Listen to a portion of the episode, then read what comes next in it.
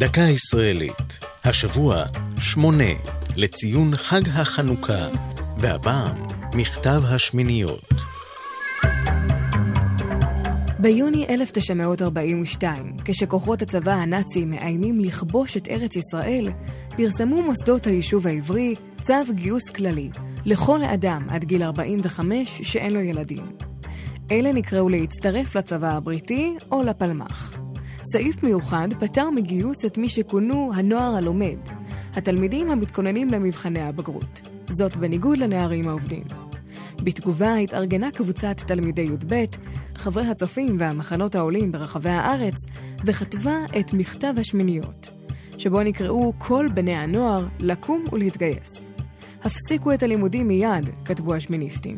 נהיה ראויים לתעודת בגרות, אשר ההיסטוריה העברית המרה תעניק לנו.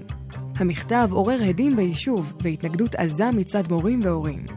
על אף שרק חלק קטן מהתלמידים אכן התגייס, נזקפת לזכות המכתב יצירת שיח חינוכי על הגיוס לצבא, שיח הנמשך עד היום.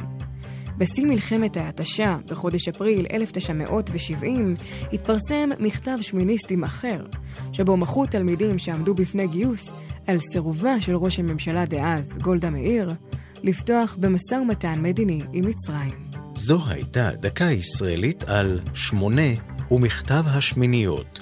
כתבה נעמי שלו, ייעוץ מדעי, הפרופסור גדי אלגזי, ייעוץ לשוני, הדוקטור אבשלום קור.